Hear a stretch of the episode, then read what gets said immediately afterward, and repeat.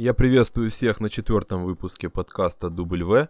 С вами уже традиционно журналисты портала ЮАФутбол Егор Бабко и Влад Петрушевский. Влад, приветствую тебя. Привет, Егор. Прости за проблемы со звуком перед записью подкаста, но я думаю, что мы уже все решили и готовы врываться в эту замечательную АПЛ. Наконец-то выпуск про нее. Я абсолютно не лукавлю, не скрываю, что это единственный чемпионат, где я могу спокойно посмотреть все матчи тура, как бы я не любил Италию или ту же Испанию.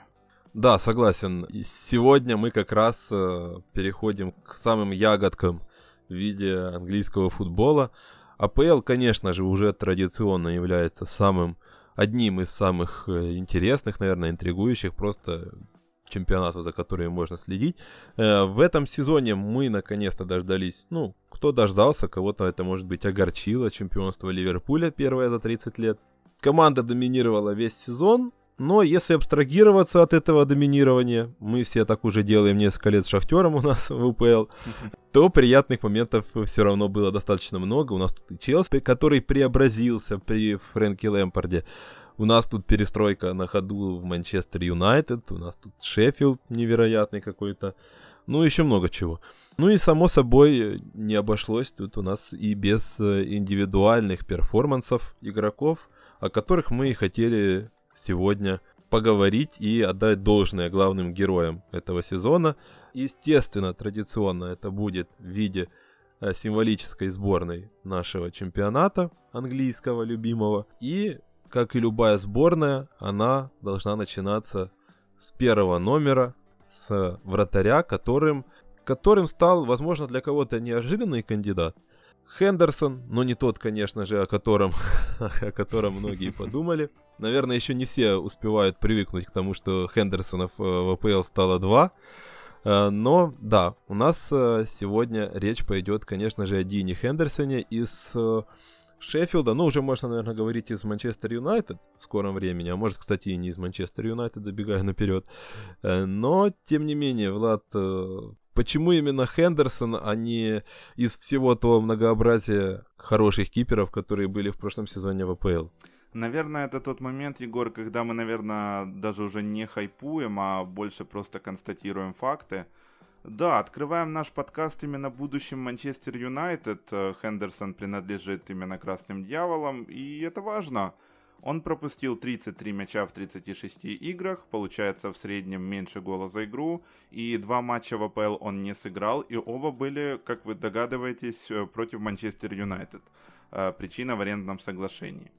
Что еще по цифрам? Э, до карантина процент отражения ударов у него был 76, и 8 голов по итогам должно было влететь в сетку согласно XG, и получаем достаточно хороший стопинг. Не без минусов, конечно же, ведь мы говорим о 23-летнем вратаре. Нужно подтягивать игру ногами. Ты перед записью подкаста отмечал, что ляпов хватает, я с тобой полностью согласен. А, в Они, том... кстати, в основном были в первой половине сезона, я так отметил. Да, и в, том, он... и в том числе на ленточке. Э, конечно, вспоминается со второй части сезона э, гол Максимена, который, наверное, тот же БДХ он потащил. Тут именно э, мы говорим за игру ногами, но на ленточке. В целом, воистину прекрасный Шеффилд. Мы уже уделяли ему время в других наших беседах.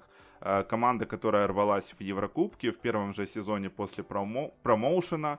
Э, на финише, конечно, сдала немного, но именно такие люди, как Хендерсон, они уверенно вели команду к успеху. И где-то девятое место по итогам, даже я могу сказать, что это не совсем справедливый результат. Ну, это так, лирика. Если еще говорить по Хендерсону, знаешь, отдельное спасибо за первый тайм в кепке в игре с Лестером. Классический для английского, да и не только вратаря способ борьбы с солнечной стороной. Но если серьезно, думаю, остаться в аренде в Шеффилде еще на один сезон это идеальный выход для всех где-то на последний сезон ДХ уже в Манчестере можно идти дублё, дублером и вытеснять. Вот так вот по Хендерсону и по альтернативам, я думаю, сейчас пройдешься ты, а я потом добавлю, и поэтому выстроится целая картинка, почему мы выбрали именно Дина. Э, слушай, ну если я начну проходиться просто по всем э, альтернативам, которые у нас были, то это, наверное, нужен будет отдельный подкаст, который я на самом деле с удовольствием записал бы, наверное, по вратарям, потому что... Егор любитель я... подкастов, друзья.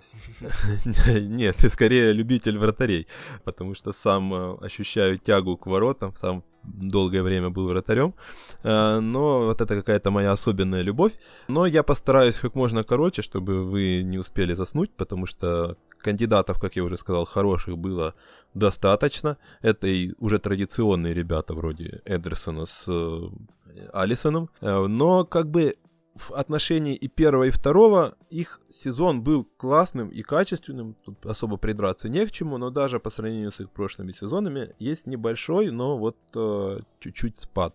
Э, это на уровне лиги все равно топ, э, топ-топ, э, но при этом наверное, как-то с нашей стороны было незаслуженно все-таки э, делать их э, основными в нашей сборной, э, потому что гораздо больше людей, которые провели действительно сильнейший сезон и заслуживали больше внимания, как тот же Хендерсон и как тот же Каспер Шмайхель, который провел невероятное, как я считаю, преображение уже в солидном возрасте, когда пришел посредственно Роджерс в Лестер и от э, датчанина потребовались э, буквально перестроить свою игру на абсолютно другой лад. Ему при, пришлось э, на ходу становиться более современным вратарем. Он скинул больше 10 килограмм да, более к началу легким, этого более сезона. Вратарем. Да, ему пришлось э, резко очень подтягивать игру ногами. Он, кстати, это сделал весьма качественно. Он сейчас э, где-то на уровне Алисона по точности э, дальних передач. Это такой спорный, спорный, конечно же, момент, но вот э, в системе Лестера это довольно важное качество. И вот, например, если говорить об одном из лучших именно шот-стоперов этого сезона, Бернди Лена, то вот э, при всем том, что он много спасал в этом сезоне, его игра ногами это, конечно, просто моя боль, потому что у него из 10 э, условно дальних э, пасов точными были два. У Шмайхеля в этом плане все гораздо лучше. Очень мало игроков, которые делают больше точных передач, чем неточных, если мы говорим о дальних. И вот Шмайхель один из них вместе с Алисоном и еще одним вратарем, который э, резко перестраивается, это Мэтью Райан. Но это уже немножко другая история. И я также хотел зацепить еще одного персонажа, о котором хотелось бы поговорить отдельно ну, буквально на пару строчек. Это Ник Поуп, которого считают будущим английского футбола и, наверное, вместе с уже упомянутым Дином Хендерсоном. Ник Поуп проводит уже не первый далеко свой стабильный, хороший сезон, но тут, как по мне, есть несколько моментов. А именно, система игры Бернли, которая построена и весьма интересным образом. Команда, в принципе, на уровне идеи и своей философии Э, не пытается исключить все удары по своим воротам, они просто за счет э, углубленного, скажем так, анализа перекрывают только самые опасные зоны и чаще выводят порой намеренно соперников в менее опасные зоны, из которых удары по воротам вратарей ну, чаще отбиваются, скажем так. И поэтому у Ника Поупа уже который сезон, кстати, это касается даже не Ника Поупа, а за все время, что Бернли в элите, там играло немало вратарей, у которых довольно спорная бывает репутация вроде Джо Харта или Тома Хитона. Но все они, именно непосредственно в Бернли, выглядели вполне себе хорошо, и как бы как кто не меняется в воротах Бернли, у него всегда хорошая статистика и по шотстопингу, и по клиншитам. Э, просто потому, что вся система построена так, чтобы максимально упростить им задачу. Пускай они занимаются, они, у них всегда есть работа, но им по возможности стараются создавать максимально комфортные условия, чтобы они ловили как можно менее опасные удары. Поэтому для меня именно Ник Поуп в системе Бернли пока что не до конца легок в анализе и в выведении каких-то итогов по нему. Потому я хотел бы, конечно же, увидеть э, его в другой команде, с другой системой. Об этом уже тоже ходят слухи, о том же Челси, который кому только уже не проявлял интерес, мне кажется. Э, ты, ты вратарь, Егор, они к тебе могут э, интерес проявить. А, да, потому что уже только за последние там несколько месяцев я слышал половину Ла Лиги и половину английских вратарей, которые там доступны хотя бы. Да-да-да. Да. А, но вот я хотел бы просто увидеть вот именно Поупа вне системы Бернли, и пока что не могу с уверенностью говорить о его каком-то уровне и классе. А, вот такая вот история о альтернативах в нашей сборной. Может быть, кто-то вспомнит еще вратарей, которые вот на ваш взгляд провели сильные сезоны, о которых мы не вспомнили. Э, конечно же, приглашаю вас в комментарии. Я бы еще, может быть, отметил Уголь Риса, который вот в концовке вернулся после травмы и сыграл важную роль в том, что Тоттенхэм более-менее успешно закончил сезон. Э, Выиграл звание мотиватор есть... и зверь, наверное, той части сезона, которая после локдауна. Помнишь, как он кричал в адрес Сона, когда тот не доработал при прессинге? Да-да-да, это, кстати, э, вот важный фактор Капитан. и в ментальном, и в непосредственно, даже если углубляться в статистику, мы этого делать не будем, но вы нам можете поверить, мы это все изучали до э, записи. По уровню вот, шот, шот-стоппинга, все вот эти показатели у Лериса просто на космическом уровне, просто что он не добрал из-за травмы банально дистанции и матчей. Я тогда можно еще немножко добавлю по вратарям? Да. Неужели в Англии делают нормальных вратарей уже? Тогда литр Эля этим прекрасным лордом, не знаю, как по-другому выразиться, это э, в контексте Ника Поупа, он Э, очень похож в плане статистики, кстати, на того же Хендерсона, как ты уже сказал. И он даже чуть не урвал у Эдерсона золотую перчатку. Кстати, у бразильца получается 16 клиншитов, у Поупа 15, а у Хенда, да простит меня капитан Ливерпуля за передачу прозвища 13. Э, и еще буквально два слова по Поупу. Это вратарь старой школы, этого не отнять. Э, точность передач ногами у вратаря Бернли всего 38%. И ты еще говорил про Лена, и мне вспомнилась э, замена э, ему после локдауна. Мартинес, мы как будто и не заметили, что в рамке ворот канониров что-то изменилось. Я думаю, ты согласишься. Ну, это такая распространен... распространенная ситуация, потому что, э, как бы нам не хотелось, наверное, то в отношении Лена, что в отношении Миллиана Мартинеса мы имеем какую-то ситуацию, как ни прискорбно, мы вынуждены говорить об Арсенале как про Леванте, которого вратари просто банально э, из-за слабой обороны пашут как кони э, в каждом матче и, соответственно, имеют больше шансов произвести, соответственно, благоприятное впечатление. Тут э, достаточно уже просто не подводить, а шансов стать героем у тебя будет с такой защитой, с Давидами Луисами, более чем достаточно, я бы так сказал. А если мы говорим про Давида Луиза, мы не будем делать с тобой антисборную сезона, нет? Слушай, наверное, наберется. Я просто знаю, кто будет там капитаном. А я знаю, кто вратарем. Поэтому, как бы, ну, в теории можно будет. укол. Хорошо.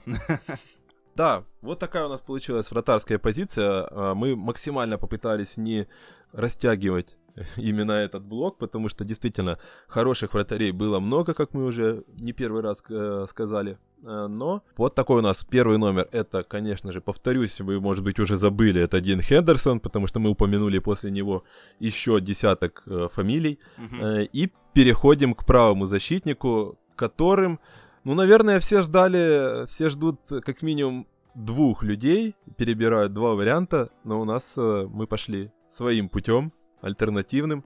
И у нас э, третий кандидат, возможно, кому-то он покажется неожиданным. Это Сесар Аспиликуэта. И у нас э, очень, кстати, есть болельщик Челси, который готов пояснить, почему не Трент Александр Арнольд и почему не Ван Бисака из Манчестер Юнайтед. Звучит как ругательство, Ван Бисака. Ну, это ладно. Да, Егор меня перед записью подкаста предупредил, что мне придется отдуваться за кандидатуру Сезара. Ну что ж, я готов по факту это делать, потому что самый ожидаемый герой по правому флангу у нас отправился в альтернативу. Ну, давайте тогда рассуждать. Капитан Челси, крайне разло... разноплановый, тактически подкованный, прекрасно сложенный, все это об Аспиликуэте. 36 матчей, 2 гола и 6 ассистов – традиционно великолепный объем работы каждый матч, а сейчас еще плюс грамотное следование новым конспектам Конте, даже не знаю, как по-другому сказать. Э, я имею в виду, когда правый центрбэк, он в тройке перегружает фланг и активно ходит в атаку, и там даже раздает ассисты. Э, хотя на бровке есть именно вингбэк, который непосредственно должен этим заниматься. И скоро можно будет зачислять Аспи в легенды, больше 380 матчей, за синих у него уже есть, и в этом сезоне, соответственно, он идет к этим показателям. Ну, легендарное высказывание Мауриньо, мы все прекрасно помним, про 11 Аспеликуэт, и да поможет оно мне защитить мою позицию. Еще, наверное, вспомню про универсализм Аспи и левого защитника сыграют. Вот, например, Трент, он так умеет. Когда нужно было защищаться слева или есть там мощный оппонент, то выходил не Алонсо, который, ну, так себе в защите, э, выходил именно Сезар на левый фланг со своей правой ногой. Два раза Лэмпс всего его оставил на скамейке за сезон АПЛ, предпочтя на правом фланге Риса Джеймса.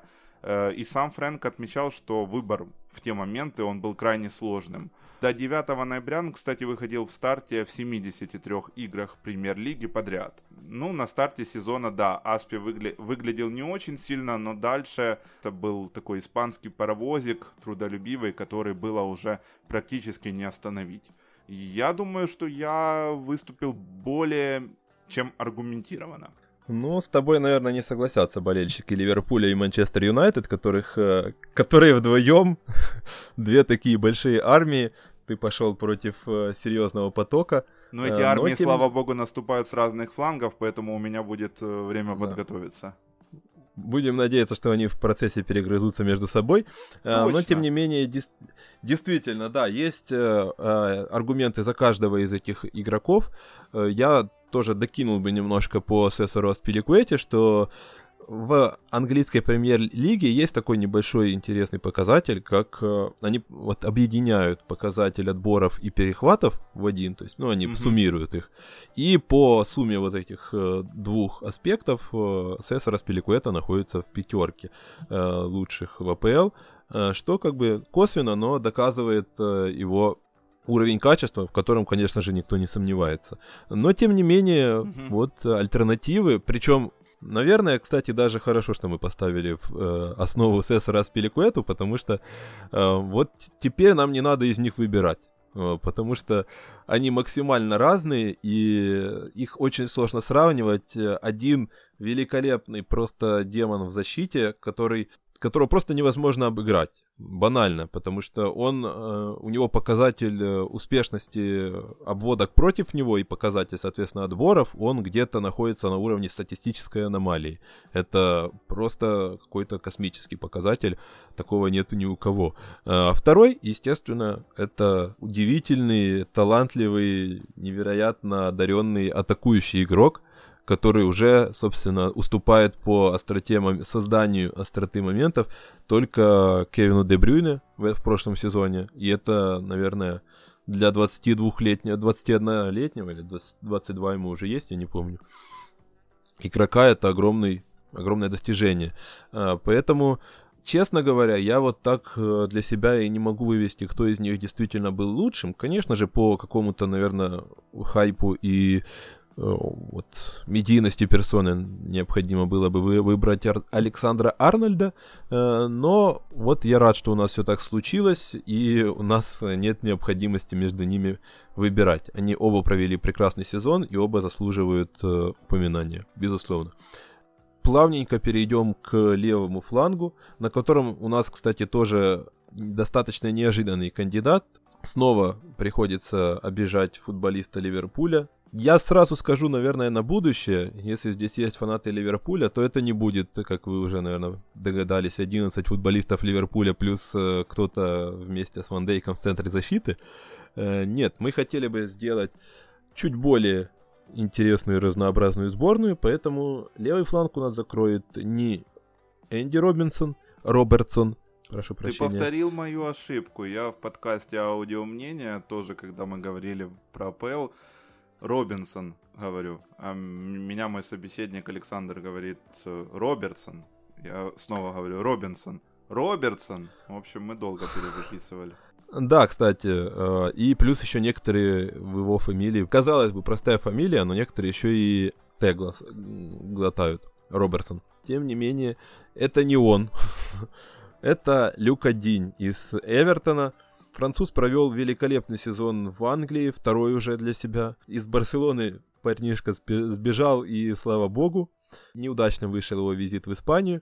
Но, тем не менее, в Англии он э, успешно, более чем успешно заменил э, на левом фланге Эвертона легенду клуба Аарона Бейнса, который, кстати, вот э, недавно стало известно, что он заканчивает карьеру. Так сказать, э, э, со спокойной душой передал э, эстафету и ушел. Э, француз э, на самом деле по уровню создаваемой остроты он был однозначно лучшим из э, левых защитников ВПЛ, это если говорить там о ключевых передачах, о созданных моментах и так далее. Он даже обошел того же Роберта Сана.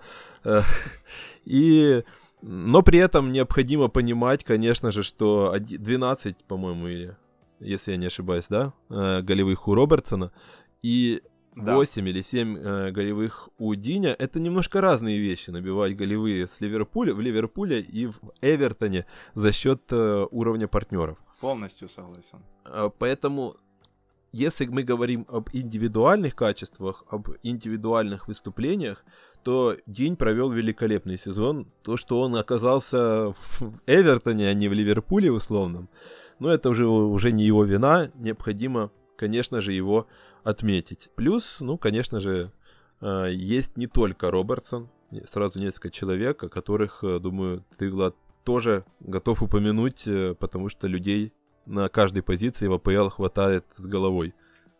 Да, давай я добавлю. Смотри, первоначально я думал, что мы Робертсона поставим основным в наш вариант сборной, но я полностью согласился с альтернативой, которая в итоге стала основной, если мы говорим про Люку Диня. У шотландца 12 голевых и, что интересно, при 7 ожидаемых ассистах в 36 матчах. Больше только у Трента и еще одного человека, чье имя вы услышите дальше. Но самое главное, Энди умеет защищаться по сравнению с тем же Трентом, и все метрики по отборам, по блокам это доказывают. Если не в контексте игры, то, наверное, еще запомнился нам как герой нескольких цитат. Это происходило уже после чемпионства. Э, Гарри Невилл сказал, что с Манчестер Сити Робертсон играл так, словно целую неделю был на веселе. Э, и его же цитата «Энди Клопу уже так хорошо, что нужно долить ему немного пивка, тогда мы получим свои выходные». Шотландец крайне веселый парень, но тем не менее остается профессионалом. И по Чилвеллу, наверное, давай я еще скажу. Э, Бена все знают да, да, да, по, за, по заголовкам про потенциальный переход в Челси. Э, смазанный сезон в целом вышел. После карантина мы его почти даже не видели. 27 э, матчей по итогам, даже до 30 он не набил. 3 гола, 3 ассиста. По атакующим спос- способностям в рамках построения именно с четырьмя защитниками он очень хорош. Но в обороне, почти как в случае с Трентом, ему помогал Диди, а в ливерпульском случае Хендерсон. Вот таким вот образом по альтернативам э, с левыми защитниками. Ну и буквально одной строкой я бы еще хотел докинуть буквально пару кандидатур. Это Энда Стивенс из э, Шеффилда и, конечно же, Хони из... Э, или Джонни, ну это на испанский манер, наверное, все-таки Хони. В Англии это, наверное, людям проще называть его Джонни. Хони Кастро из Вулфс. Э, Э, оба провели прекрасный сезон, их команды прекрасно выступили, поэтому отметить их, безусловно, надо, но вот даже до основных кандидатов на то, чтобы мы обсуждали их кандидатуры в основу, они не дотянули. Вот разобравшись с флангами, можем разобраться с, тем, с теми людьми, которые будут отвечать за цементирование центра нашей сборной. Э, и здесь э, тоже вряд ли сможно, сможем мы найти какую-то внезапную э, альтернативу Вирджилу Ван Дейку, потому что ее, наверное, просто нету. Как бы мы ни хотели э, из, там, не знаю, избежать попсовых выборов из игроков Ливерпуля, но вот по Ван Дейку это как по Месси в Испании, наверное. Ты хотел бы придумать что-то сверх, но не настолько же мы неадекватны, в конце концов. Потому что, ну, действительно, Ван Дейк был э, лучшим центральным защитником в этом сезоне. в АПЛ. Я, на мой взгляд, может быть, кстати, Влад э, считает иначе. Нет, на мой я взгляд, полностью он действительно... согласен. Почему? Ван Дейк даже на том уровне, который он показал именно в этой компании... Э, даже лучше, чем Фикайо Томори? Э, однозначно лучше. Человек э, Фикайо Томори провел э, вторую часть сезона в лазарете по большей части. И если говорить уже про какие-то перформансы Томори, то только в первой части сезона буквально несколько хороших игр, но еще очень-очень нужно много работать. А, я согласен насчет Тамори, это я скорее так э, докинул, но по Вандейку я уже в процессе, Я уже в процессе ответа понял, что это был сарказм, понимаешь? Да. Э, да, наверное, я выбрал все-таки достаточно неожиданную кандидатуру для сарказма, потому я что он действительно был неплох. До конца. Я уже решил идти до конца. Да, в любой непонятной ситуации делай вид, что все идет по плану. Да. Да, по Вандейку все было Э, действительно слишком очевидно, как и в случае с Месси, очень сложно а, проаргументировать э, человека, о котором, в принципе, говорят на каждом шагу, о котором, который появляется в вашей новостной ленте крайне часто, если вы следите за английским футболом и европейским футболом, в принципе. Э, даже если листаете ленту Инстаграма, вот буквально за несколько часов до записи я, у меня выскочил он с успешным защитным действием очередным эффектным. Ван Дейк действительно придает максимальной, максимального спокойствия защите Ливерпуля, э, чего не было долгие годы, и это особенно заметно вот э, на дистанции, как мы уже можем сравнить защиту до Ван Дейка и после него. Этот сезон это очередное доказательство уровня голландца, который нисколько не сбавляет и в очередной раз э, забил несколько очень важных голов и под которого, конечно же, даже рисуются комбинации в атаке. И, в принципе, на все руки мастер, я повторюсь, э, очень сложно э, выдумать что-то новое про этого футболиста. Поэтому мы скорее перейдем к нашему партнеру Вандейка по линии защиты. Здесь все менее однозначно, но все кандидатуры действительно толковые. Но кто же, кто же этот человек, Влад? Э, партнер Ван Дейка в нашем варианте символической сборной это Харри Магуайр. Э, ты, кстати, видел игрушки, которые с него срисованы, всякие тойсы из магазинов британских футбольных? Да-да-да, он, ну, он прям как создан для таких игрушек, честно так говоря. Смотри, тоненькие ножки и огромный торс, такое исполинское даже туловище. И, в общем-то, минусы Хари как защитника здесь и заканчиваются. Да, он неповоротливый, не самый скоростной, но с отличным чтением игры, э, выбором позиции, лидерскими качествами, потому что первый сезон после Лестера действительно за топ-клуб, как бы мы Лисов не обижали, и сразу же 38 матчей из 38 в АПЛ и капитанская повязка на плечо, ну это ж о чем-то договорит. Нету в Манчестер Юнайтед лидеров? Нет, я согласен на самом деле, что что необходимо отметить Магуайра. Я ни, никто, не обижая, не в упрек э, Хари говорю это. Ну смотри, однозначно игрок Юнайтед на долгие годы, потому что, если я не ошибаюсь, сколько ему лет, 27, то еще скажу. Наверное, у него, кстати, такая же проблема, как и у Ван Дейка, поэтому мы такую пару и рисуем. А, потому что Линделев это, конечно, отличный футболист для сборной Швеции, но в МЮ у него регулярно возникают проблемы. Э, он ужасен, ужасен в подстраховке, у Виктора не хватает роста. Было бы интересно заценить такую связку Ван Дейк Магуайр, только вопрос, кто готов стать Иудой, или я могу практиковать такое только здесь или в FIFA. Еще, наверное, по англичанину скажу, что по верховым дуэлям настоящий зверь а в среднем 4,6 э, выигранных на 90 минут, получается 70% своего верха он просто снимает как верхушку на торте, как я верхушки на торте на днях рождениях. Э, я согласен э, полностью по Харри Магуайру, это и моя кандидатура была в том числе.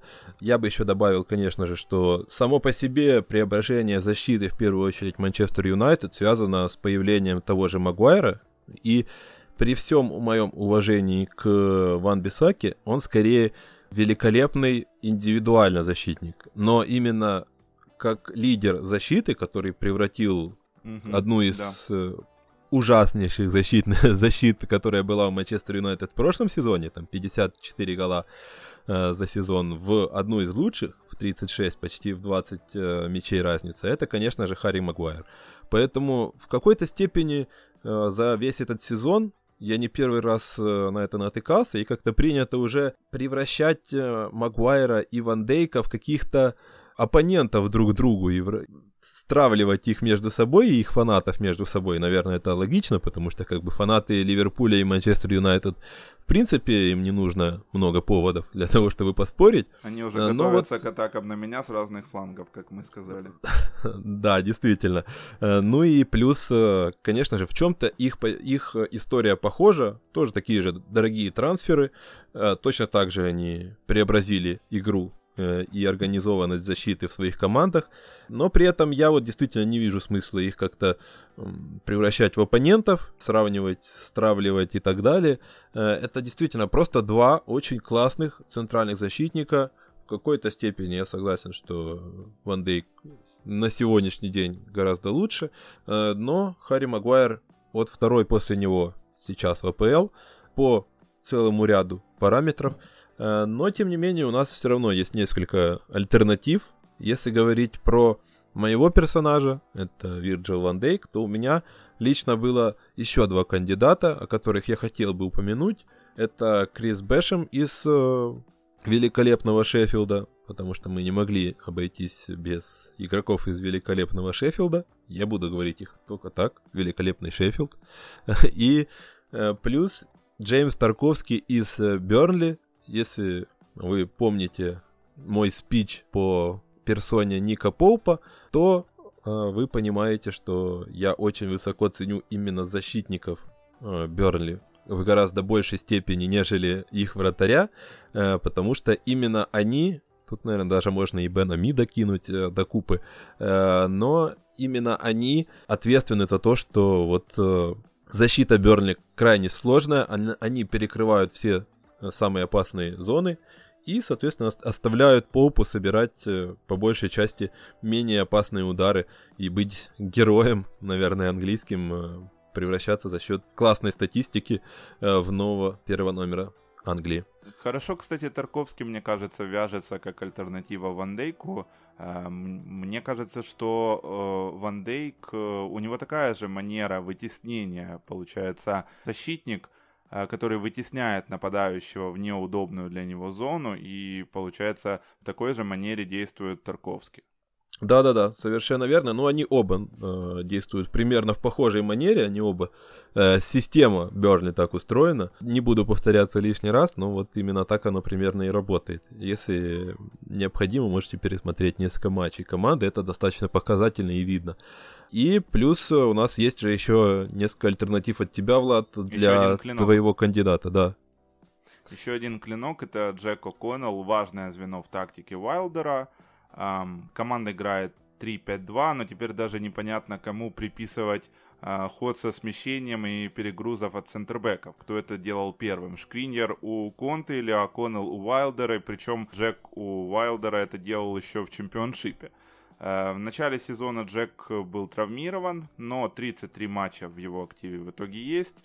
И важно, очень важно, что клинки его когда-то взяли бесплатно. Ну, впрочем, как и многих, того же Флека, например. И теперь мы в итоге выбираем его в команду сезона в АПЛ, хоть и на скамейку, хоть и как альтернативу. Наверное, еще можно вспомнить э, таких людей, как э, Конор Коуди. Это защитник Вулверхэмптона, который не пропустил ни одной минуты за два последних розыгрыша чемпионата. И Натанаки, который, оказывается, скоро станет горожанином за 41 миллион фунтов стерлингов. Очень много интересных цифр у Натана.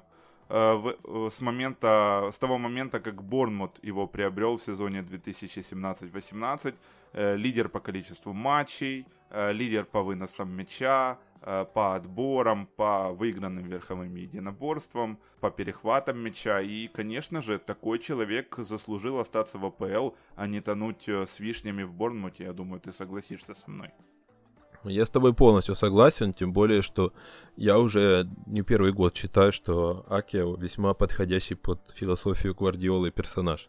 Поэтому, как бы, это мне, на мой взгляд, это был вопрос времени, когда они воссоединятся, тем более, что уже, ну и не первый год, если верить слухам, все эти попытки приобрести голландца от Манчестер Сити продолжаются. Но вот сейчас, как бы, клуб сделал все, чтобы дошло до конкретики, потому что действительно такому игроку делать в чемпионшипе нечего. Э, ну и я хотел сказать еще, что вот мы сколько по каждой позиции говорим, что у нас много кандидатов, но вот если мы переходим к позиции опорного полузащитника, и я бы даже так сказал, чистого разрушителя, потому что вы позже, наверное, чуть-чуть поймете, о чем я говорю. Да. А, если говорить о позиции чистого разрушителя, то у нас практически как раз единственная позиция, на которой нет альтернатив нашему э, первому номеру. Я, естественно, говорю о Уилфреде Диди из э, Лестера, продолжателе дела Нголо Канте в команде. Э, великолепный просто по сезон уже не первый для этого футболиста с лисами. Но вот сейчас э, это все накладывается еще и на более чем успешный сезон всей команды. И сейчас мы можем с уверенностью отдать должное этому футболисту, который э, по всем и с возможным параметрам, которые чаще всего описывают игру классического опорного полузащитника, разрушителя, он является абсолютным топом и рядом э, даже никого приблизительно нету. Если говорить о чистых разрушителях, то это только там, не знаю, Деклан Райс и, ну, они не чистые разрушители, даже и того, и Джеймс МакАртур из Кристал uh, Пэлас. Потому, к слову, у нас э, альтернативой для Диди стал весьма неожиданный персонаж. Возможно, мы немножко переделаем схему, но вот, Влад, отдувайся снова перед болельщиками Ливерпуля. Ох, они меня, конечно, заклюют. Игрок сезона по версии Ассоциации журналистов и издания BBC это Джордан Хендерсон. И в нашей символической сборной он выступит как альтернатива прекрасному Уилфреду Ндиди. Я еще докину пару фактов. Душа Ливерпуля, конечно же, мотор, стартер контрпрессинга, гегенпрессинга знаменитого Клопа. Именно он его направляет. Как вообще работает гегенпрессинг Клопа? По триггерам и по направлениям. Вот по, за направление а, именно выступает и отвечает за них Джордан. Он кричит, он подсказывает, он руководит находится под Мане, под э, Фермина. Вообще просто человек, который чистит за Трентом, он заслуживает уважения и пытается еще при этом быть простым бокс-то-боксом, если на поле есть Фабиньо. Но в этом сезоне, как мы видели, Фабиньо часто не было на поле, очень много времени в лазарете он провел. Тем не менее, опорником он у нас может быть. Я не думаю, что прям э, будет э, большой э, пласт критики в мой адрес. У нас просто все места повыше очень заняты, большая конкуренция. Что я еще могу добавить? Интересный факт по Хендерсону принес, конечно, команде сумасшедший баланс. Э, без капитана Ливерпуль потерял 8 очков в 7 матчах, а с ним всего 7 зачетных пунктов за 30 поединков.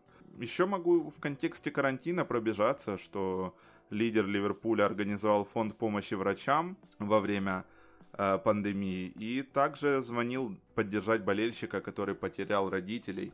Читал как раз под рубрику лайфстайла. Вот я с редактором веду диалог. Отлично подходит данная новость. Да, кстати, я тоже помню эту новость. Она действительно имела место быть, но это, кстати, достаточно распространенная тема у многих английских э, персонажей вот таких вот. Хендерсон весьма такой ламповый представитель старой эпохи английской. Вот э, да, да, да. Для меня лично он Для олицетворение вот да. Э, такой вот более старой школы, я бы так сказал, э, которая чаще встречается в вот таких ламповых клубах, типа Уотфорда, Бернли какого-то, знаешь, вот такие вот простые ребята из районов, которые много находятся вот в этой среде, не отрываются вот высший пласт от этих футболистов. Да. Э, и вот со создают вот эту ламповую атмосферу того, что это действительно те же ребята, которые вот после матча угу. идут в паб пить вместе с этими ребятами, знаешь, э, которые за них болели на стадионе. На самом деле мы уже достаточно много отдали э, должного капитану Ливерпуля, и это действительно заслуженно, как э, сказал уже Влад, мы оказались в крайне струд... затруднительной э, ситуации, когда э, классных футболистов было очень много, и да простит нас э, Джордан, мы где-то вот он оказался крайним вот в этой компании, э, но свою порцию восхваления э, и внимания он, безусловно, заслужил. Э, потому что почему, собственно, кому он проиграл? В центре поля, а в центре поля есть минимум один, а у нас и два весьма ярких кандидата. Первый это, конечно же, Кевин Де Брюйне. Де Брюйне. Мы не будем держать интригу, как и Ван Дейк, как и Ндиди, так и Де Брюйне, я считаю, вот единственные три персонажа в этой сборной, которые э, вот перед э, записью этого подкаста, ну, может, четвертый еще будет в этой сборной, э, единственные три персонажа в этой сборной, которые по которым мы даже не обсуждали. Вот он будет Дебрюйне и, и точно, и точка. Естественно, это великолепный сезон в исполнении бельгийца, совершенно заслуженные претензии на золотой мяч, которые отменили. И в Англии действительно, в Манчестере, в его голубой части, считают, что их ограбили на золотой мяч. Э, и действительно, Кевин полностью заслужил э, быть, ну, на мой взгляд, конечно же, возможно, не главным претендентом на эту награду, хотя необходимо еще посмотреть, как закончится Лига Чемпионов, э, но тем не менее в топ-3 где-то он действительно является. Я а... тебе скажу так, обладатель золотого мяча 2020 года, который он не получит. Все очень просто. Ну, в какой-то степени, может быть, э, да. Я все-таки считаю, что не только он является главным кандидатом и очевидным кандидатом, потому что он скорее из такого разряда Хави Иньест, которые свои кандидаты и лучшие однозначно люди для людей, которые углубленно смотрят, но вот «Золотой мяч» — это более попсовая все-таки номина... номинация и награда, поэтому я... у меня почему-то есть подозрение, что, что в любом случае его бы получил не Кевин. Джордан Хендерсон. Он... да, да, да. Потому что э, вот недостаточно все-таки Кевин Попсовый. Все-таки какой- какой-нибудь условный Левандовский поднял больше хайпа и... Ну, это уже другая история. Ладно, не, не понимаю, будем отвлекаться. Я понимаю, о чем ты, конечно. Да, но как, как, тем не менее, если мы говорим не в аспекте таких попсовых категорий, как золотой мяч, то действительно Кевин Дебрюйне однозначно, если мы говорим об индивидуальном уровне, был лучшим игроком этого сезона по абсолютно всем э, показателям, которые только есть. Он побил рекорд, повторил рекорд, прошу прощения, э, Тьерри Анри. Ну и побил бы, если бы не вот та знаменитая отмененная результативная передача. И, конечно а же... ты знаешь, что FBRF да. ее считает? Да, я, кстати, видел перед записью, я еще удивился, что вот по их, по, по их э, версии он действительно, по некоторым версиям он действительно побил рекорд Анри. Но эта история была бы действительно красивой, э, но официально, насколько я понимаю, все-таки это э, ну, мы вынуждены не, не произошло. с официальными результатами, да. А, официально этого не произошло, но тем не менее достижение это не отменяет. Естественно, с большим запасом это лучший плеймейкер э, АПЛ и Европы, наверное, в целом. Ну, хотя там могут быть конкуренты, но в АПЛ действительно номер один с огромнейшим отрывом. И, как и в случае с Ван Дейком, э, действительно о нем э, сказать что-то шаблона срывающее действительно очень сложно. Поэтому, собственно, перейдем к его партнеру по линии полузащиты нашей. Э, тут сказать, мне кажется, будет гораздо больше, да, Влад? Да, тут сказать можно гораздо больше, учитывая, что этот человек отыграл только вторую часть сезона в АПЛ. Первую он отдыхал, можно даже так сказать, в португальской премьере, потому что с его уровнем, мне кажется, в тамошнем чемпионате только э, это и делает с его интеллектом, с его э, чтением игры. Ну, это просто потрясающе. Смотри, конечно же, мы говорим про Бруно Фернандеша, он преобразил Манчестер Юнайтед до невозможности, и теперь все шестеренки Сульшера крутятся именно вокруг него. Португалец, как я уже сказал, приехал зимой, и по состоянию на финиш сезона, да, у него всего 14 матчей в АПЛ, но 8 голов и 7 ассистов. Эм, конечно, я думаю, ты согласен со мной, солидарен со мной, мы даем большой аванс португальцу. Безусловно, безусловно. Потому что, э, ну, конечно, маловато. 14 матчей. Это прямо такой огромный документ. Вот прямо мы его с тобой подписываем, вручаем португальцу по факсу. Э, потому что, ну, 14 матчей действительно маловато. Но сейчас будут сплошные... Я так и представляю, кстати, себе. Э, Спл... Приходит факс в офис Манчестер Юнайтед, и Фернандес такой... What? Да, Who да, is да. W? Да, именно. Сейчас только плюсы, которыми я буду оправдываться и защищаться от фанатов Ливерпуля. Почему нет? Потому что здесь ведь мог быть Хендерсон, правильно мы понимаем? Ну, слушай, ты сейчас просто по факту возвращаешь э, на свою сторону фанатов Ливерпуля, и у тебя остается только один э, враг в виде фанатов э, Ливерпуля, потому что все-таки действительно, наверное, поставить в основу Фернандеса над Хендерсоном это искупление за невыставление в основу Вана Бисаки. Все, как мне кажется. Все, теперь красные дьяволы меня не так будут клевать. А, лидер по передачам в финальную треть поля. Причем они всегда очень тонкие и рискованные. И даже отдельный материал про это выходил на Атлетике. Там, конечно, я прочитал по большей части вода, но тем не менее конкретные примеры обострения э, в тех случаях, когда ну, даже не стоит этого делать. Вот знаешь, такие игроки очень часто я на миньке с ними играю, которые приходят и э, вот легче можно сыграть, банально легче. Рядом с тобой э, стоит партнер, сыграй назад, есть вратарь и так далее и тому подобное. Но это легко переносится, например, Фернандеша, я имею в виду. Но нет, понимаешь, он э, выдумывает такое, что кажется вообще неочевидным. И я вообще понял все об этом футболисте именно после его паса парашютика на Марсиале. Ты помнишь тот великолепный розыгрыш стандарта в матче с Манчестер Сити? Да. да, э, когда никто этого не ожидал, но штрафной был разыгран идеально. Никто не ожидал передачи на Антони, и Бруно все сделал просто великолепно. Очень интересно уже смотрится связка с Пахба, но мы понимаем, что взаимодействие еще не налажено полностью. Очень интересно потенциально за этим будет наблюдать, тем более противоядие найдено, Матич, который их страхует, Погба находится на одной линии сниманий, но тем не менее, конечно, роли совершенно разные.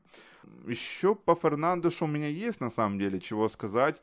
Например, такой оф-топ не в плане игры, да даже в плане игры, который помогает ему действительно быть лидером как на поле, так и вне его.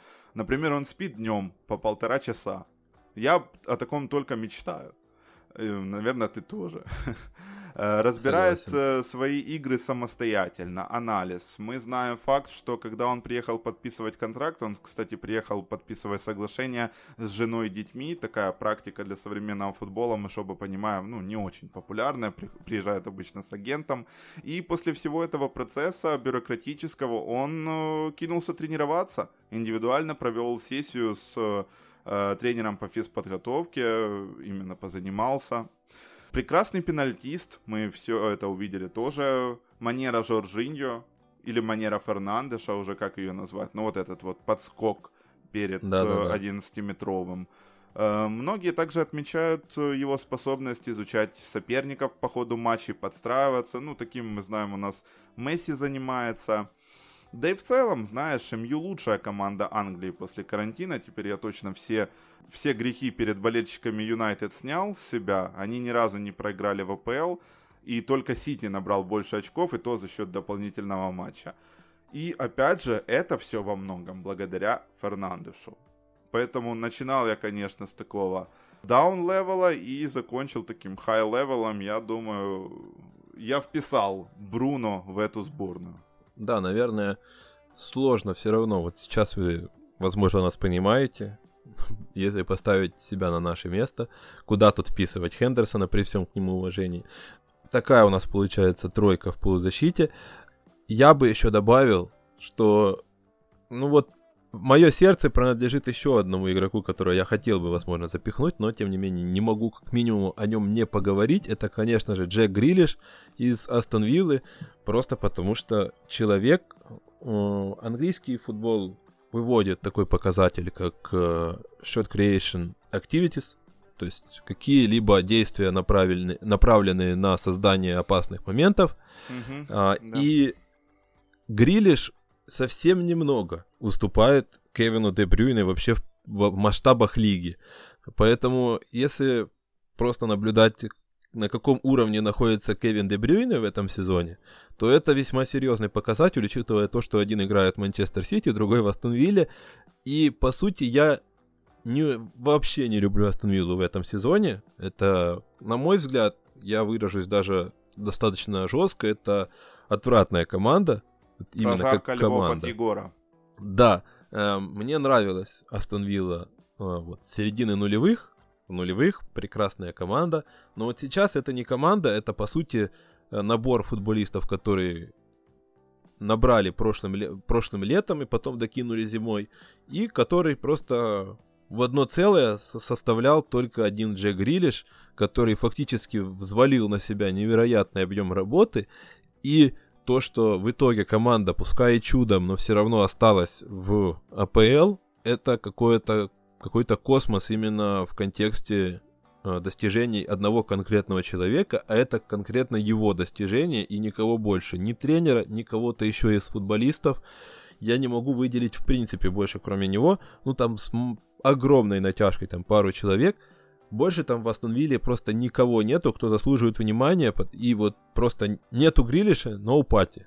То есть, если он уйдет летом, то в Манчестер Юнайтед или куда там его прочат, не знаю, зачем, правда, он теперь... А куда в Манчестер Юнайтед? Мне кажется, ну, вот я же говорю. некуда. Там уже Фернандеш вплотную засел, они уже наладили структуру с одной десяткой и двумя опорниками. И я думаю, ну, конечно, вариативность она допускается, тем более Манчестер Юнайтед попал в Лигу Чемпионов, с чем мы их и поздравляем.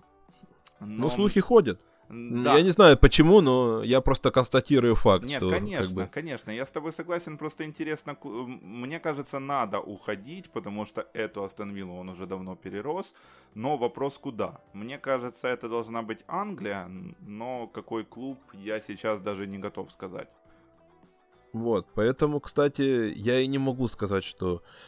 Точнее, однозначно можно сказать, что Грилиш должен уходить, при всем том, что он огромный патриот Астон Виллы и с детства болел за эту команду.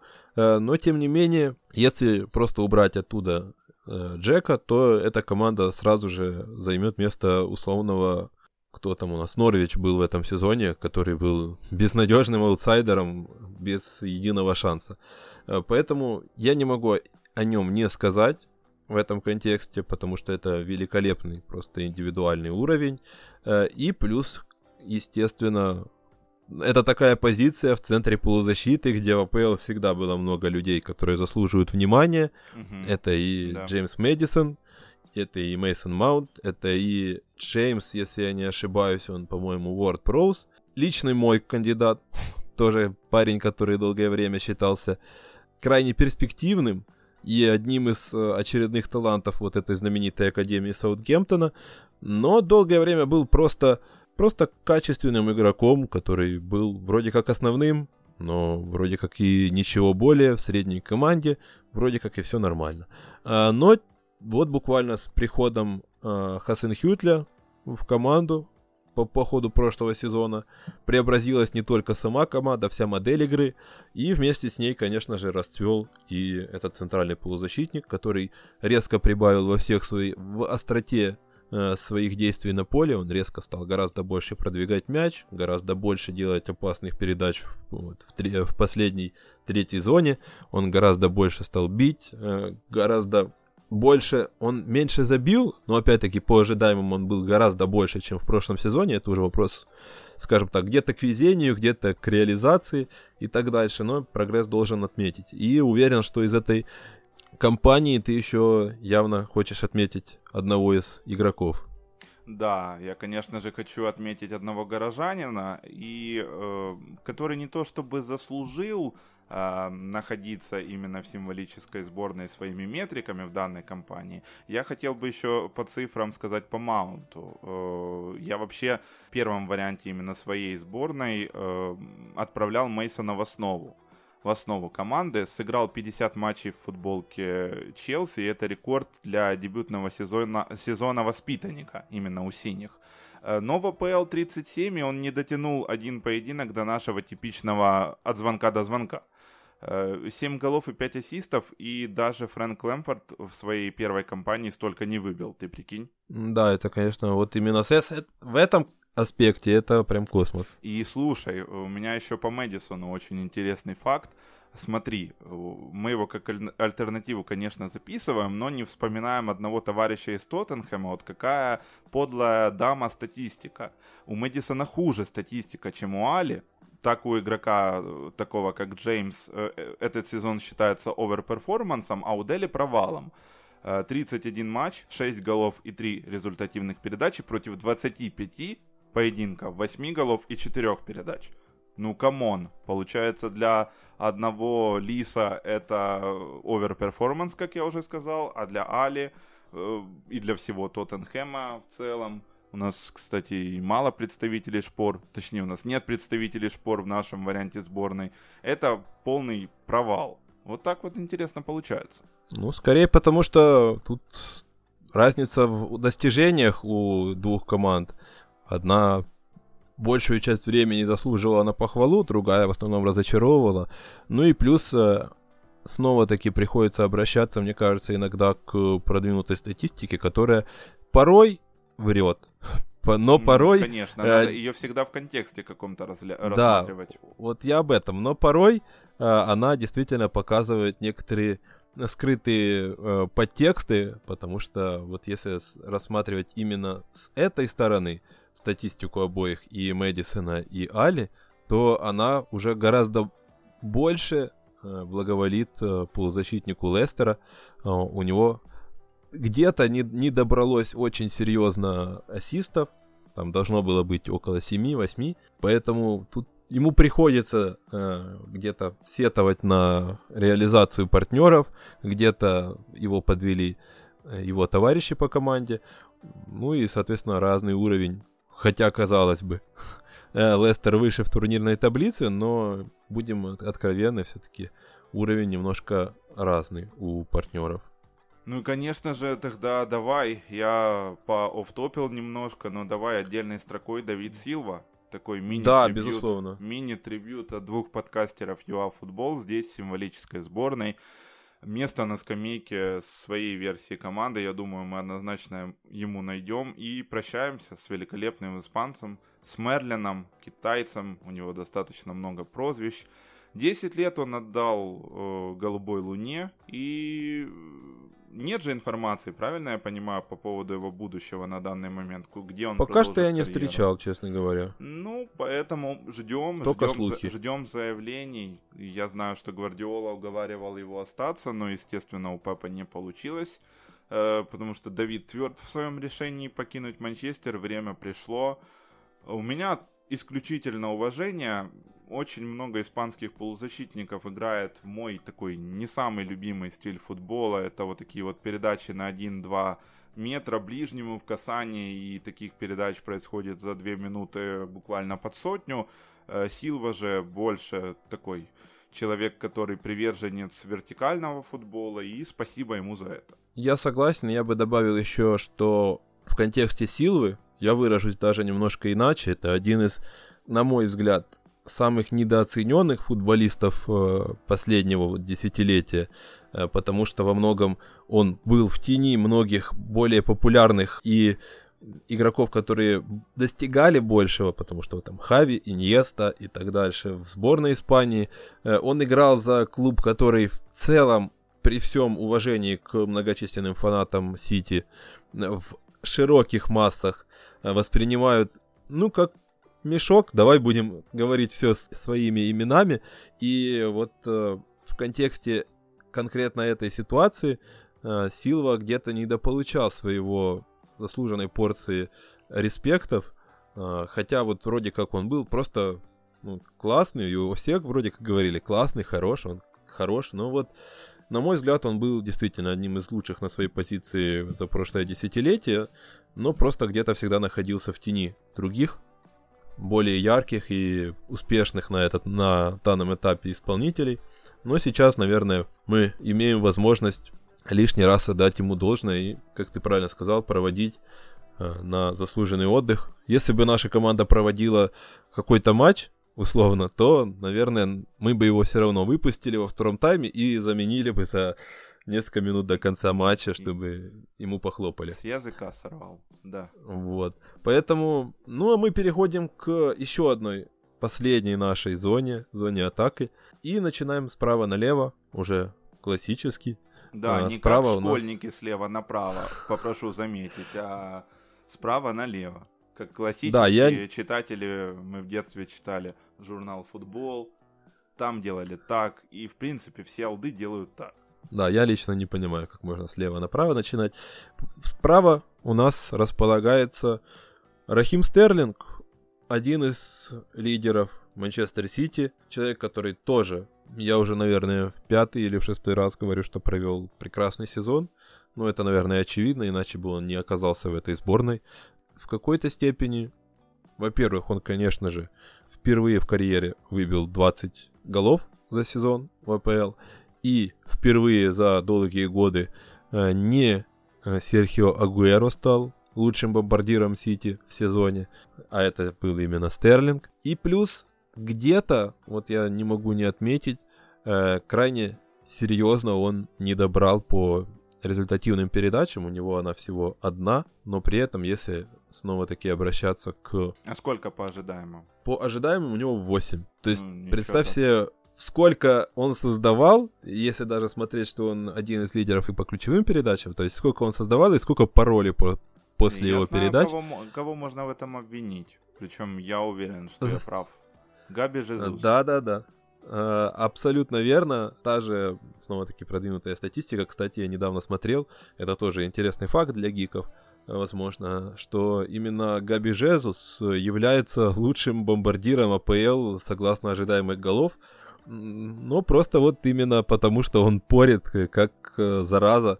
А, поэтому он, если вы ему чуть-чуть больше точности, холоднокровия, не знаю, как еще, что еще влияет на именно вот этот вот чутье голевое, то, конечно же, он бы был бы гораздо выше в, в рейтинге бомбардиров, а наш, соответственно, Рахим Стерлинг э, был бы гораздо выше в рейтинге ассистентов. Да. Ну и, соответственно, не могу не сказать несколько слов про альтернативы нашему Рахимчику. Я говорю так нашему, как будто я болельщик Манчестер Сити в самом деле.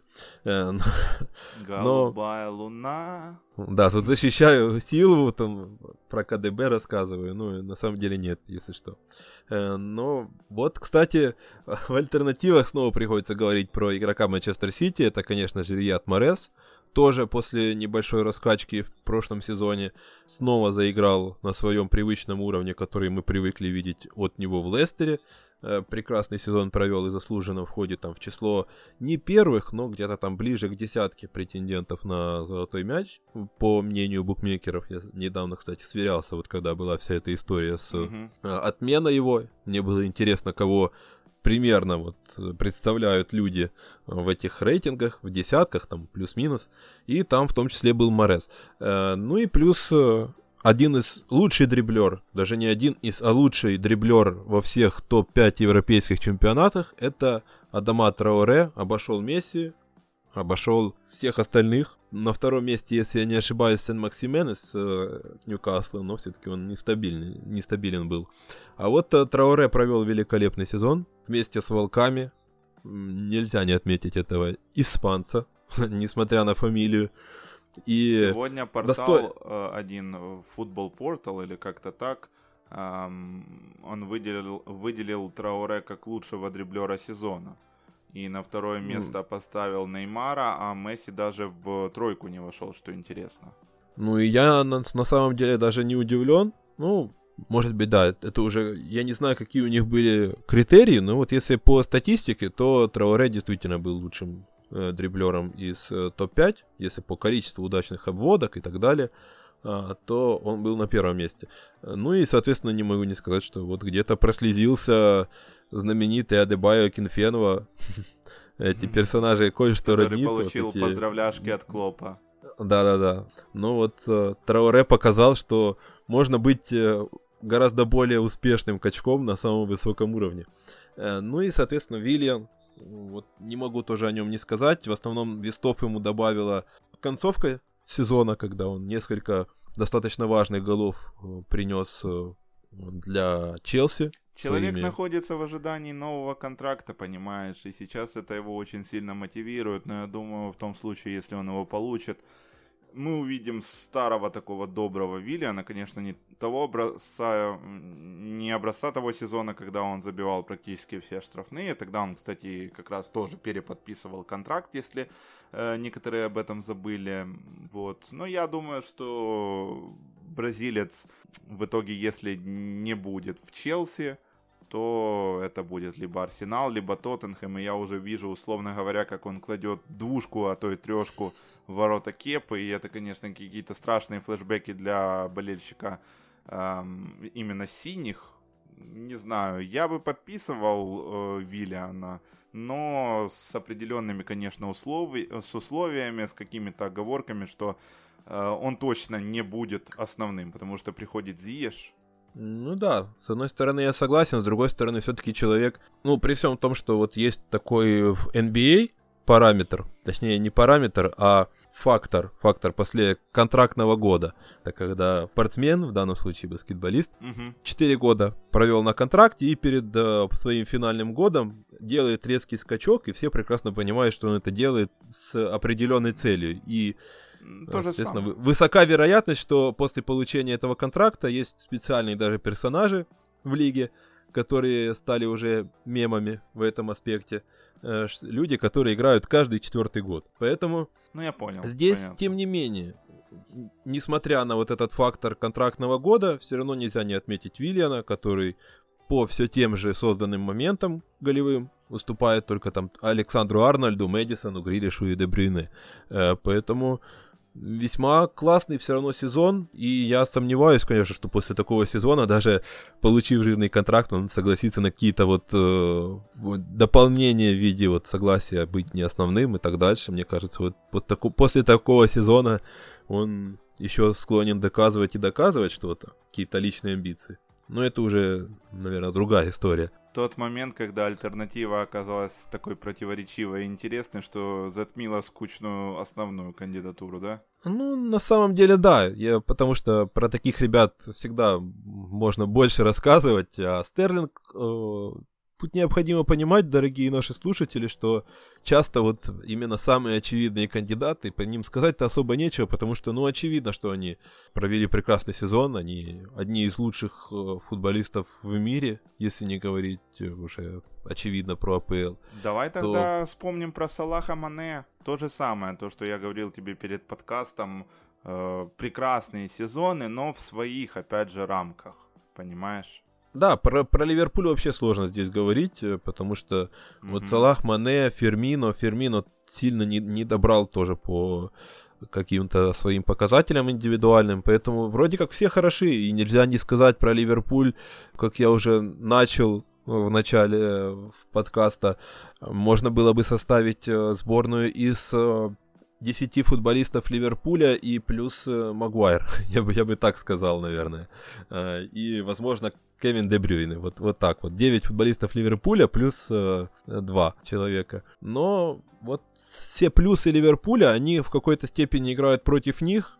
Вот вся эта командная работа, она где-то вытесняет яркое индивидуальное, и поэтому где-то яр, яркие индивидуальные личности из других клубов выглядят на общем фоне всех классных ребят Ливерпуля, ну, где-то предпочтительнее, возможно. Да, и поэтому на следующем э, этапе, на левом, соответственно, фланге у нас тоже не представитель мерсисайцев. Ну и яркий представитель того, о чем мы сейчас сказали. Да. Человек, который попал, ну, можно, наверное, сказать, в плохую команду, в плохое время, но выглядел максимально ярко. Да, это Пьер Эмерик э, Абамиянг. И если этот человек уйдет из этого ужасного арсенала, как ты уже сказал, то это, наверное, станет э, такой настоящей катастрофой для Микеля Артеты, который туда недавно только прибыл. Габонец прекрасен, абсолютно прекрасен. Атака Арсенала вообще не подстать защите в этом сезоне. Абамянг может сыграть и в тандеме с каким-то форвардом, в частности с Леказетом, или же просто слева в тройке, как он у нас, например, в данном случае располагается, и мы его здесь и представляем. Если взглянуть, кстати, на голы, то больше всего он забил, играя именно слева, потому что многие говорили, что почему он выходит слева, почему он не выходит в тандеме с Леказетом. Там очень очевидные цифры, 0,83 против 0,57. А, соответственно, эти цифры противопоставляются друг другу в качестве единственного страйкера и когда он уже выходил с кем-то в дуэте. И Абамиянг первый за 14 лет футболист Арсенала, который забил 20 и более голов в двух чемпионатах подряд. А последний, кому это удавалось, это Анри, и фамилия Тири уже звучала в этом выпуске где-то полчаса назад, когда мы разговаривали про Кевина Дебрюйна и про то, сколько у него там украли пасов, и как бы он там обогнал француза, не обогнал. Наверное, финиширую еще по Абамиянгу, что уже больше 100 матчей за Арсенал накопилось. И уверенно идет, ну, не то чтобы на статус легенды, но на статус такого футболиста э, краеугольного уже сейчас и игрока, который свое имя запишет в анналы истории Арсенала. Ну и плюс э, если говорить об альтернативах для Габонса, здесь еще один, я так понимаю, твой протеже, я бы так да, выразился. Один, один такой товарищ тут есть, это Кристиан Пулишич. Э, но опять же, в первой половине сезона, э, если бы мы делали, допустим, э, итоги только по первой половине сезона, кстати, такой сценарий был возможен, потому что пандемия, как э, мы все знаем, могла и остановить по факту чемпионат. Это Кристиан Пулишич, 25 э, матчей и 9 голов, 4 ассиста у него в рамках сезона и сумасшедшие э, показатели он набил именно после, локдау, э, после локдауна, после паузы, связанной с коронавирусом. Конечно, без диагонального фирменного дриблинга, как у Азара того же, но та же позиция, поэтому от сравнений с Эденом никуда не деться. Потрясающая игра, он может протащить на дриплинге трех и четырех футболистов, но это, как э, я уже сказал, это более такой вертикальный дриплинг, не диагональный. Но американец действительно сейчас тянет на лидера Челси, таким образом по альтернативе. И я бы еще в самом конце добавил одного такого менее попсового кандидата, если говорить, конечно, про Абамиянга а не Пулишича. Э, я бы еще сказал немножко про Харви Барнса из э, Лестера. Парень буквально в прошлом сезоне появился почти из ниоткуда, его отдавали в аренду в чемпионшип Вест Бромвич, он там быстренько скакнул и прекрасно выступил в первой половине, его во второй половине уже под Роджерса забрали, и вот уже при Роджерсе он э, постоянно прогрессирует в этом сезоне, он проявил себя более чем классно, он стал одним из лидеров команды, которая, как мы уже упомянули, и как вы все, наверное, сами прекрасно знаете, стала одним из открытий этого чемпионата. На его счету, конечно же, 6 голов и 8 ассистов, что весьма неплохо для молодого парня 21-летнего. И уже вот из последнего мы тут немножко цепляем по, по роду нашей основной деятельности журналистской, вспоминаем немножко новостной поток, с которым сталкиваемся. Да, последнее, что я слышал, это об интересе Ливерпуля. Не знаю, для чего конкретно им нужен Харри Барнс, и не хотелось бы его там, конечно, увидеть, чтобы он погряз где-то там под Мане или еще где-то, как это сделал э, Минамино. Шакири под, э, Ян, под э, Салахом. Да и Минамино Чтобы он, ну, ну да, да, да, кстати. Э, не хотелось бы, конечно, чтобы он пошел вот на такую роль заядлого запасного, очевидного, э, и как минимум еще сезончик, возможно, поиграл бы за Лестер. Э, и вот, ну, если говорить о признании каком-то, которое получил этот футболист, то вот интерес Ливерпуля и вот такой вот успех с Лестером, безусловно, должны наводить на определенные мысли, что этот парень весьма таки неплох, надо сказать. И вот на такой ноте мы переходим к нашему единственному нападающему. Э, изначально хотелось бы двух, но вот он у нас останется один. И, да ну, наверное, даже не надо держать тут э, ноту интриги. Отпусти потому эту что... интригу, да. Да, Ребята, вероятно... слушатели за- заслужили. Да, вероятно, ребята, вы все прекрасно понимаете, что речь идет про Джейми Варди. Хороших, как мы уже говорили, нападающих было много. Бомбардирская гонка получилась, на мой взгляд, весьма интересной в компании с тем же Абамиянгом. Э, но Джейми Варди, наверное, Влад, был самым, не знаю, культовым... Э, самым продуктивным. В плане истории. Ну, плюс еще я бы добавил, что история у него просто топчик что ему... Э, и даже в рамках этого сезона у него история топчик. И в этой компании забил 23 гола в 35 матчах АПЛ. Уже такие ульта, ультимативные показатели. Стал первым за 35 лет игроком Лестера, который выиграл гонку бомбардиров. И в 1985 году, если я не ошибаюсь, Линекер забил 24 гола. Чуть-чуть, конечно, больше, чем Джейми и тогда он стал, соответственно, лучшим Калиадором. Я писал в своем тексте про Лестер еще в декабре, как раз до спада, что Роджерс нашел способ для нового всплеска мотивации у главного форварда своей команды. Ну, уже никуда не деться, потому что Варди действительно потерял в эффективности. Роджерс нашел, я имею в виду, способ для нового всплеска мотивации у главного форварда команды – Э, с возрастом, конечно, потерял Джейми в эффективности. И Джейми при Брэндоне это уже, знаешь, нетипичный такой нападающий, который подходит исключительно для контратак. Это маэстро позиционных розыгрышей и король штрафной площадки. У него такая новая роль, он прячется между защитниками, ищет мяч в штрафной соперника.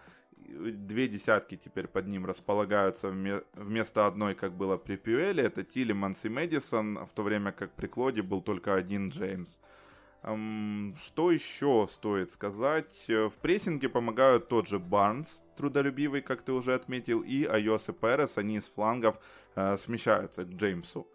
Наставник, кстати, Лестера подчеркнул, что он даже не обменял бы Варди на Кейна.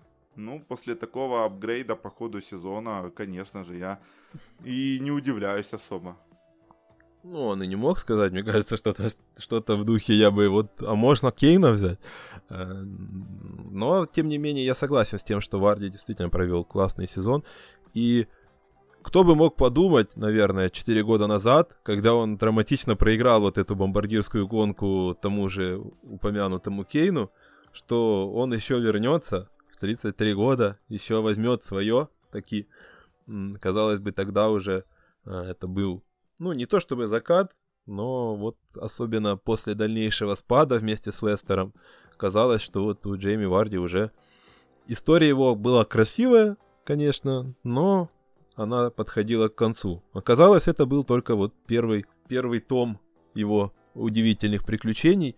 Как и, кстати, об интересных историях, не менее интересная история у человека, который у нас подменяет Джейми Варди в нашей сборной. Это Дэнни Инкс, который три года провел в каком-то аду в Ливерпуле э, с постоянными травмами и попытками вписаться, вернуться в состав, э, потому что он действительно горел этой идеей, и он действительно подходил под э, концепт Юргена Клопа, но он ушел в Саутгемптон, и с ним, наверное, Хорошую шутку сыграла судьба, вернула ему долги за все эти страдания э, и послала ему такого мини-клопа, э, потому что Ральф Хассенхютель, он во многом похож по своей философии на тренера Ливерпуля, и вот сейчас мы можем видеть, что он конкретно преобразил саму модель игры Саутгемптона, в которой прекрасно раскрылся Дэнни Инкс, который, к слову, те минутка интересной статистики, только прессинг э, Саутгемптона по своей агрессивности э, и эффективности уступает только как раз прессингу Ливерпуля. Это две самые прессингующие команды, что, в принципе, намекает как бы. Э, и вот одним из главных героев этого суперпрессинга является Дэнни Инкс, который выполняет огромный объем черновой работы и который, кстати, он, который он учился у Роберта Фермина, пока пытался пробиться из-под него в состав помимо вот всей этой работы, он, конечно же, едва ли не в одиночку забивает э, почти половину голов всех, всех голов команды. И он вернулся после вот всех этих травм, после всех своих зло- злоключений. Э, он вернулся, даже я бы так выразился, проапгрейдженным. Он гораздо более оснащен технически, у него даже на Атлетике, кстати, выходила статья о том, как он бегает, как он э, да, использует... специальная манера бега, я согласен. Да, у него специальная манера бега, у него он специально э, двигает руками, специально держит туловище и так дальше, чтобы придать себе большей, большего ускорения. И плюс, конечно же, он прекрасно владеет двумя ногами, он прекрасно играет головой, он прекрасно играет э, в штрафной площадке. Он вот такой идеальный завершитель штрафной, э, человек, который подстерегает все свои моменты и великолепно их э, реализует именно в этом сезоне. Какое-то, наверное, тоже, возможно, отчасти везение, возможно, отчасти, естественно, заслуга уровня самого игрока. Я думаю, что больше заслуга уровня своего игрока, потому что как-либо по-другому описать то, что он забил больше 40% мячей Саутгемптона в этом сезоне, ну что ж вообще сказать. Именно. Вот э, я же, я же об этом, да. Э, скорее всего, это действительно показатель уровня футболиста. И не буду, опять-таки, уходить в какие-то дебри по конкретно Дэнни Инксу. Э, и скажу еще отдельно, отдам должное Хименесу из того же а, рассадника волков из Вулверхэмптона. Э, прекрасный сезон от э, мексиканца, который уже тоже э, заслужил внимание, хотя он уже в зрелом довольно-таки возрасте, ему скоро тридцатник, но тем не менее за него уже там начинают бороться потихоньку многие топы, если верить слухам, там и Ювентус, и еще ряд, ряд клубов, которые хотят видеть его у себя, но там и волки хотят серьезных денег за него. Вот такая получается у нас э, сборная, ребята. И у нас остается только одна позиция, о которой мы еще ничего не поговорили. Это позиция главного тренера. Вот на твой взгляд, Влад, кто из э, всех всего разнообразия тренеров в этом сезоне был лучшим? А, я бы этой команде дал бы в тренеры такой тренерский тандем. Это Фрэнк Лэмпорт плюс Оли Гуннар Сульшер – очень мне понравилась работа этих двух специалистов. Норвежец доказал по факту, что он готов тренировать топ-клуб. Э, конечно, со многими оговорками, а Лэмпорт э, доказал тот факт, что даже с молодежкой можно добиваться результатов, попадать в Лигу чемпионов. Э, да, конечно, набивать шишки по ходу сезона, но при этом Лэмпорт однозначно был прекрасен по ходу данной кампании. Сульшер тоже и тактическими маневрами удивлял, и физически команду отлично готовил. Поэтому от меня такой тандем. И от себя я бы еще добавил к этому тандему, пускай будет даже трио, потому что я тоже не могу выбрать. Я отдаю должное и Сульшеру, который преобразил Манчестер Юнайтед, пускай и не без помощи, скажем так, со стороны руководства, которое все-таки подвезло наконец-то хороших футболистов, которые могут делать результат, э, но и отдаю должное Фрэнку Лэмпорду, который в сложнейшей ситуации дал результат без вот этих всех э, многомиллионных вливаний, которые вот только сейчас на него свалятся, и посмотрим еще, как он будет с ними барахтаться, я надеюсь, э, справиться. И я бы еще добавил, конечно же, Криса Уайлдера. Возможно, еще Нуно Эшпириту Санту, ну, в меньшей мере, потому что все-таки команда, которую перед началом сезона все записывали вот просто очевиднейшие, однозначные, самые, прям самые э, аутсайдеры всей лиги, которые должны были едва ли там несколько побед наскрести, угу. в итоге до последнего борются за попадание в Еврокубки, и только вот э, ряд сложнейших, э, тяжелейших травм у ключевых игроков – Э, помешал им попасть, э, вот, смазал их концовку, то это ну, серьезная тренерская работа. Год назад, к слову, тот же Крис Уайлдер получил награду от Ассоциации тренеров английских. И я не удивлюсь, если его снова отметят за, за эту работу, потому что он действительно дает сумасшедший результат от года в го, из года в год э, с командой, которая, за которую он болеет с детства, и у которого, у которого даже есть э, ходят слухи, что у него есть э, татуировка с э, эмблемой клинков, но он ее э, стыдливо не показывает.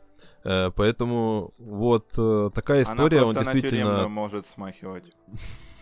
Да-да-да, э, учитывая то, как выглядит э, логотип э, Шеффилда, поэтому весьма такая романтичная история у Вайлдера, поэтому не могу пройти мимо нее. Да, легко тянет на тренерское трио. Можно разбавить тандем и сделать из него трио. Я полностью согласен. Вайлдер, Лэмпорт, Сульшер. Звучит красиво. Идеальное, да, трио для нашей сборной. Э, и вот такая у нас получается в целом команда э, Отряд самоубийц, наверное, лучшая команда АПЛ в этом сезоне. Э, возможно, вы не согласны с нашим где-то выбором, и это все совершенно нормально, э, потому что в который уже раз, наверное, в сотый за этот подкаст приходится говорить о том, что э, выбор был огромный, огромен, классных футболистов и индивидуальных перформансов было очень много, и выбирать было из чего, потому каждый может сформировать себе свое мнение, и вы, конечно же, можете изложить его в комментариях к этому видео, и Соответственно, благодарим всех э, за то, что были с нами. Спасибо, Влад, за то, что нашел время. И мы с тобой сегодня проделали огромный труд. Егор, спасибо тебе традиционно. Прекрасный выпуск, я считаю. Получилось составить символическую сборную на ура. Э, я полностью согласен. И повторно еще раз благодарю всех, э, кто дослушал до этого момента. Друзья, вы просто классные. Спасибо, что терпели нас на протяжении этого часа, где-то больше. И, конечно же, оставайтесь с нами. Это далеко не последняя э, сборная, которую вы услышите даже в этом сезоне. Э, поэтому спасибо всем и до новых встреч. Пока.